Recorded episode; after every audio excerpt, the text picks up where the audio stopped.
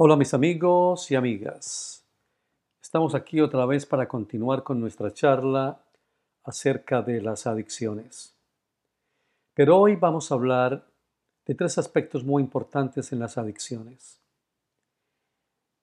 Lo que tenemos es tentación, obsesión o es una adicción realmente.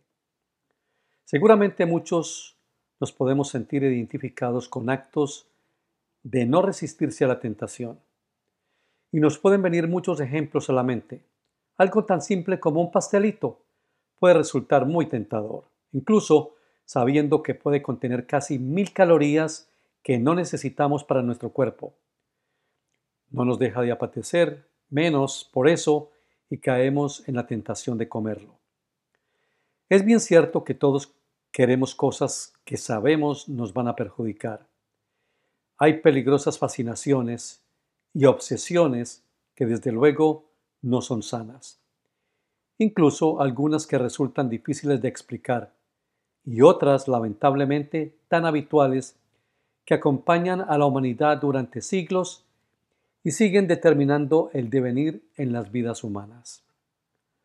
Por suerte, la mayoría sabemos controlar nuestros impulsos, digo yo, para ello utilizamos la fuerza de voluntad y así poder ahuyentar los oscuros instintos, pero por desgracia para otros, la fuerza de voluntad falla y no es suficiente. Las obsesiones son como cantos de sirenas, a los que no podemos resistirnos, y entonces aquello se convierte en nuestra obsesión, y el siguiente paso es la adicción. Un día nos damos cuenta de que lo que persigues o lo que perseguimos, lo que más queríamos cada día en la vida, lamentablemente nos ha dejado sin vida. Y eso, increíblemente, tampoco frena las adicciones. Incluso siguen hasta el extremo de llevarnos al filo de la muerte o habernos guiado a extremos de un horror inimaginable. Sé que escuchar esto puede resultar difícil muy duro para algunos, y la mayoría de veces queremos negar esa realidad. Esa realidad en nosotros o en nuestro alrededor, pero, por desgracia, es tan habitual que eso es lo que nos asusta y nos horroriza. Por supuesto, y esto es importante, no pretendo hacer una exposición que explique este tema tan importante de salud desde el conocimiento de la psicología o la psiquiatría. Sencillamente es una reflexión distinta a lo académico, a lo que yo vengo acostumbrado en mis clases o mis cátedras en la universidad. Por supuesto, lo recomendable es acudir a un profesional. Sin lugar a dudas, cuando todo aquello que no podemos controlar te lleva o nos lleva a conductas compulsivas que perjudiquen nuestra calidad de vida y que te generen problemas en cualquier área de la vida, hay que buscar cuanto antes ayuda. Son muchos los signos y síntomas característicos de ese padecimiento. Las adicciones son dependencias que traen consigo graves consecuencias. Y es importante saber que existen adicciones no solamente a sustancias químicas, vegetales o actividades, también lo son adicciones a cierto tipo de relaciones interpersonales. Ojo, y también es aplicable a compulsiones que no están relacionadas con consumo de sustancias, pues son adicciones también como las compras compulsivas, la adicción al sexo, al comer en exceso, al trabajo, al juego con dinero y al propio dinero en sí, que no tiene clasificación como término propio de adicción, pero que bien merecería el término de junkie, junkie de el dinero. Y realmente es algo que es definitivo, no podemos controlar.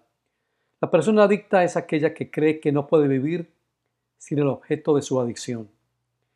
Y todo gira en torno a conseguirlo de una manera u otra y de manera permanente y compulsiva. No lograrlo, lo lleva al problema de la ansiedad y peor aún a efectos muy dolorosos de abstinencia cuando se ve privado o privada de su consumo. Pueden haber factores biológicos y psicológicos que contribuyan a estas adicciones, pero eso tampoco es propósito de este artículo. Lo que sí pretendo es aportar una reflexión sobre un aspecto que no es tan estudiado. Ojalá hayan más estudios sobre las verdaderas carencias en el ser humano, que de verdad se conozca su naturaleza completa, que se universalice en las escuelas, en los colegios, en las universidades, el estudio de la naturaleza espiritual, al mismo nivel que lo hemos hecho con la anatomía, biología y fisiología.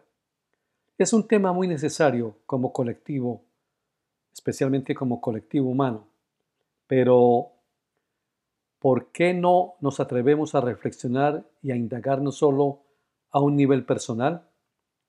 Me parece un poco sospechoso y me pregunto si en verdad interesa que seamos menos adictos, menos obsesivos con todo lo que implique consumir, porque Tristemente es la verdad en nuestra sociedad que es llamada hoy en día sociedad de consumo. Y lo peor es que la espiritualidad es considerada por muchos como algo anticuado y supersticioso, o para los viejos. Y tristemente, las religiones sí siguen poniendo la atención en las formas y no en el fondo, o peor aún, volcadas en el control y el miedo. Realmente, ¿a qué me estoy refiriendo? A que carencias no atendidas o no son atendidas y no tengo la menor duda de que la mayor carencia que tenemos es el amor. Carencia de conocernos mejor a nosotros mismos, para saber realmente quiénes somos, qué hemos venido a hacer y cómo favorecer esa realización personal y transpersonal y que, entre otras cosas, que esa realidad se haga más próspera en nuestra vida. La próxima vez que cualquiera de nosotros caiga en la tentación y se esclavice a hábitos nada saludables, podemos preguntarnos lo siguiente. ¿De qué tengo realmente carencia? ¿Cuál es mi verdadera necesidad? ¿Qué vacío estoy llenando? Y cuánto tiempo voy a perder sin hacer un mejor uso de mi voluntad y sobre todo de mi libertad. Pues bien, mis queridos amigos y amigas, esto ha sido todo por hoy.